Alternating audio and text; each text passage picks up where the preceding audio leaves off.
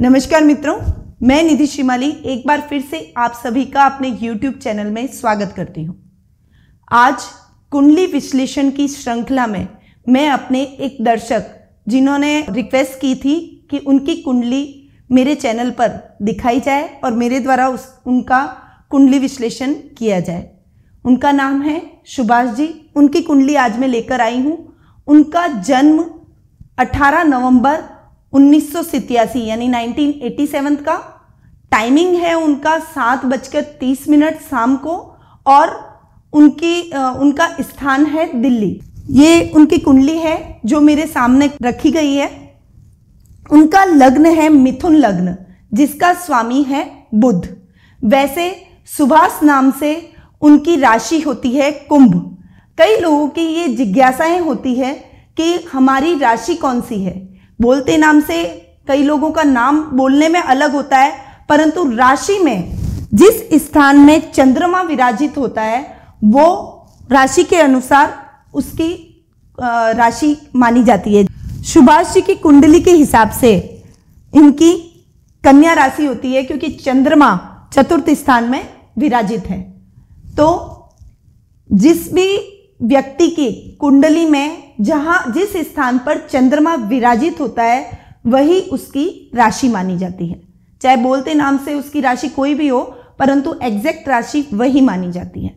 तो उसके हिसाब से मिथुन लग्न, कन्या राशि की ये कुंडली है। मिथुन लग्न का स्वामी है बुध। बुध, जो कि लग्नेश माना जाता है, वो पंचम स्थान में जाकर अति मित्र होके बैठे हैं। पंचम स्थान से इनकी मित्रता होती है। यदि कुंडली के अंदर लग्नेश त्रिकोण में जाकर बैठा है तो वो बहुत ही अच्छा माना जाता है। सबसे पहले हम बात करते हैं कुंडली में लग्न स्थान की। लग्न स्थान कुंडली में उस व्यक्ति का बहुत ही इंपॉर्टेंट स्थान माना जाता है, क्योंकि लग्न से उस व्यक्ति की पर्सनैलिटी के बारे में पता चलता है। तो राशि और लग्न यानी मिथुन लग्न और कन्या राशि के हिसाब से सुभाष जी की कुंडली में देख रही हूँ, इनका व्यक्तित्व, बहुत ही उदार व्यक्तित्व वाले ये व्यक्ति हैं, जो मिथुन लग्न और कन्या राशि वाले व्यक्ति होते हैं, उनका साहित्य और कला की तरफ़ विशेष झुकाव होता है, वे अपनी वाणी से सबको अपनी तरफ़ आकर्षित कर लेते हैं, दुबले, पतले, लंबे और सुंदर व्यक्तित्व के ये ये लोग धनी होते हैं। ये इन्हें पुस्तकें, उपहार में भेंट करना बहुत ही अधिक प्रसन्न, पसंद होता है। ये भावुक प्रकृति के व्यक्तित्व वाले व्यक्ति होते हैं और ये पढ़ाई में कुशाग्र बुद्धि वाले व्यक्ति होते हैं। ये उनकी पर्सनैलिटी है, यानी लगने से हम उनकी पर्सनैलिटी का पता लगाते हैं। अब आगे हम इनकी कुंडली में देखते हैं, केतु और राहु। इन दोनों के बीच में सभी ग्रह जब आ जाते हैं तो वो कुंडली काल सर्प दोष की कुंडली कहलाती है। ये कुंडली भी काल सर्प दोष की कुंडली है। काल सर्प दोष की स्थिति में व्यक्ति के बनते बनते काम रह जाते हैं। वो कोई भी कार्य करता है, उसमें थोड़ा उसे ज़्यादा एफर्ट डालना पड़ता है, परंतु उसके कार्य संपन्न अवश्य होते हैं। काल सर्प दोष की कुंडली में उस व्यक्ति को शिव आराधना आजीवन करनी चाहिए, काल सर्प दोष निवारण पूजा भी उस व्यक्ति को करवानी चाहिए। यानी सुभाष जी को भी काल सर्प दोष की पूजा करवानी चाहिए और शिव आराधना, शिवाभिषेक और भोलेनाथ की पूजा आराधना उन्हें हमेशा करती रहनी चाहिए, जिससे उनके कार्यों में आ रही बाधा का निवारण हो और उनके कार्य आराम से हो जाए। अब आते हैं, यहाँ पर इनकी कुंडली में मैं देख रही हूँ कि गुरु और राहु दोनों कर्म स्थान पर आके एक साथ युति कर रहे हैं। इससे चांडाल योग की स्थिति बन रही है। गुरु, राहु, चांडाल योग का निर्माण हो रहा है। चांडाल योग की स्थिति में उस व्यक्ति के कार्य होते होते रह जाते हैं। हर कार्य में उन्हें विघ्न बाधाओं का सामना करना पड़ता है। और वैसे तो राहु का टेंथ हाउस में जाकर बैठना अच्छा कहलाता है, परंतु यहाँ पर गुरु से राहु की युति के कारण चांडाल योग के निर्माण निर्माण से उस व्यक्ति की लाइफ में हर तरह से प्रॉब्लम का उसे सामना करना पड़ता है, यानी उसके कोई भी कार्य सरलता से नहीं होते, वो कोई भी कार्य की इच्छा करता है, कोई भी शुभ परिणाम की प्राप्ति करना चाहता है, उसे वो आराम से सहजता से नहीं मिल पाते हैं।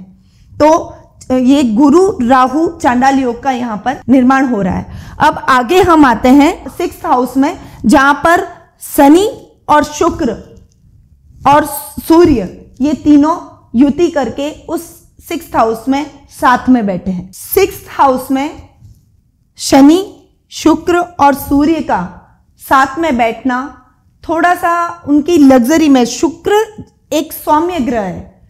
जब सौम्य ग्रह किसी क्रूर स्थान यानी रोग भाव में जाके बैठता है तो वो अच्छा नहीं माना जाता है। यानी इनकी लाइफ में लग्जरी में कमी रहेगी। जो वैभव ये अपनी लाइफ में प्राप्त करना चाहते हैं, उनको उस वैभव को पाने में थोड़ी कठिनाई रहेगी। यानी हमेशा उनकी लाइफ में थोड़ा सा स्ट्रगल रहेगा। जितना वो चाह रहे हैं कि हमारी लाइफ में आरामदायक हमारी लाइफ हो, हम वैभवता से, हम धन संपत्ति से परिपूर्ण हो वो स्थिति इनकी नहीं रहेगी। इनकी कुंडली में शुक्र, जो कि फिफ्थ स्थान का मालिक है, परंतु सिक्स स्थान में जाकर बैठा है, इसीलिए इनकी एजुकेशन में भी थोड़ी सी प्रॉब्लम आएगी। ये एजुकेशन पूरी तो करेंगे, परंतु उसमें उनको दिक्कतों का सामना करना पड़ेगा। इसके साथ ही सिक्स हाउस के अंदर सूर्य और शनि एक साथ आकर बैठे हुए हैं। सूर्य को शनि के पिता के रूप में जाना जाता है और ज्योतिष शास्त्र में ऐसी मान्यता है कि सूर्य और शनि की आपस में नहीं बनती है। यानी पिता पुत्र की एक दूसरे से वैचारिक मतभेद रहते हैं, उनकी बनती नहीं है। इसीलिए इस कुंडली के हिसाब से ये दोनों सिक्स हाउस में आकर बैठे हैं। इसीलिए सुभाष जी की अपने पिता से वैचारिक मतभेद हो सकते हैं। यानी उनके पिता से थोड़ी सी अनबन जैसी स्थिति हमेशा देखने को मिलेगी। जब ये अपने पिता से दूर जाएँगे यानी अपना घर छोड़ेंगे अपना स्थान परिवर्तन करेंगे तभी उनका भाग्योदय होगा और उन्हें आ, हर तरह से उनकी समस्याएँ खत्म होगी और वे उन्नति की तरफ़ बढ़ेंगे। सुभाष जी का ये प्रश्न था कि वो करीबन थर्टी क्रॉस हो चुके हैं और अभी तक वो अपने व्यवसाय में अपने कार्य क्षेत्र में अभी तक सेटल नहीं है। यानी वो क्या कार्य करे उन्हें वो उचित मार्गदर्शन चाहिए। तो उसके लिए हम आते हैं कर्म स्थान पर। कर्म स्थान के स्वामी हैं गुरु जो कि स्वग्रही होकर अपने स्थान पे बैठे हैं। वैसे तो ये दो केंद्र स्थान के मालिक हैं परंतु और दो केंद्र स्थान का जब आ, मालिक होना थोड़ा सा दोषपूर्ण माना जाता है परंतु गुरु यहाँ पर स्वग्रही होकर टेंथ हाउस में बैठे हैं और टेंथ हाउस में गुरु का बैठना बहुत ही शुभ माना जाता है।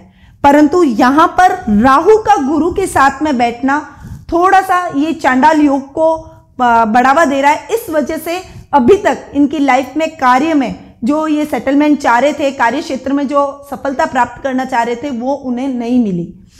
अभी उनको गुरु में शुक्र का अंतर चल रहा है। यदि वे गुरु और राहु का ये चांडाल योग निवारण यंत्र अपने पूजा कक्ष में स्थापित करते हैं और राहु के जाप उनको सूर्यास्त के पश्चात करने और गुरु के जाप उन्हें सुबह प्रातःकाल स्नान आदि करके करने, ये निवारण करने के पश्चात उन्हें अपने कार्य क्षेत्र में सफलता मिलेगी। अब बात करते हैं कि उन्हें किस कार्य में, किस व्यवसाय को करना चाहिए। तो गुरु एजुकेशन के देवता हैं, सभी ग्रहों के देव गुरु बृहस्पति उनको माना जाता है तो एजुकेशन लाइन में इनको सफलता मिल सकती है। एजुकेशन से रिलेटेड, यदि वो कोई ट्यूशन सेंटर से रिलेटेड या कोई विद्यालय खोलने का अगर उन्होंने मन बना लिया है, अगर विद्यालय से रिलेटेड अगर वो कोई कार्य करते हैं, या फिर कोई शिक्षा क्षेत्र में यदि वो नौकरी की तलाश करके कोई कार्य करते हैं तो उन्हें सफलता हासिल होगी। उसके साथ ही मैकेनिकल इंजीनियरिंग में यदि वे ट्राई करते हैं तो उन्हें निश्चित तौर पर सफलता हासिल होगी। तो सुभाष जी, आपका जो प्रश्न था कि आपको क्या कार्य करना चाहिए, आप एजुकेशन लाइन में ट्राई कीजिए, आपको उसमें निश्चित तौर पर सफलता प्राप्त होगी और आपका आने वाला भविष्य उज्जवल है। अभी आपको जो गुरु में शुक्र का अंतर चल रहा है तो ये टाइम भी आपके लिए अच्छा है अच्छा जाने वाला है। इसीलिए आप यदि एजुकेशन में ट्राई करते हैं तो आपको आपका भविष्य और अधिक उज्जवल होगा। तो आज मैंने आपको सुभाष जी की कुंडली डिस्कस की की है। ये कुंडली बहुत ही वैसे बहुत अच्छी है और आपके प्रश्नों का भी मैंने समाधान किया है। यदि आप और भी कोई अपनी कुंडली हमारे इस चैनल पे दिखाना चाहते हैं और आप चाहते हैं कि आपकी कुंडली का विश्लेषण हमारे, मेरे द्वारा किया जाए तो आप हमें हमारे नंबर पर व्हाट्सएप कर सकते हैं या फिर यहाँ पर ही कमेंट बॉक्स में जाकर अपने जन्म का स्थान तारीख समय अपने नाम के साथ हमें भेज सकते हैं। आपकी कुंडली को जब भी आ, आ, समय मिलेगा तब उसका कुंडली विश्लेषण अवश्य मेरे द्वारा किया जाएगा। तो अब मैं अपनी वाणी को यहीं विराम देती हूँ। नमस्कार।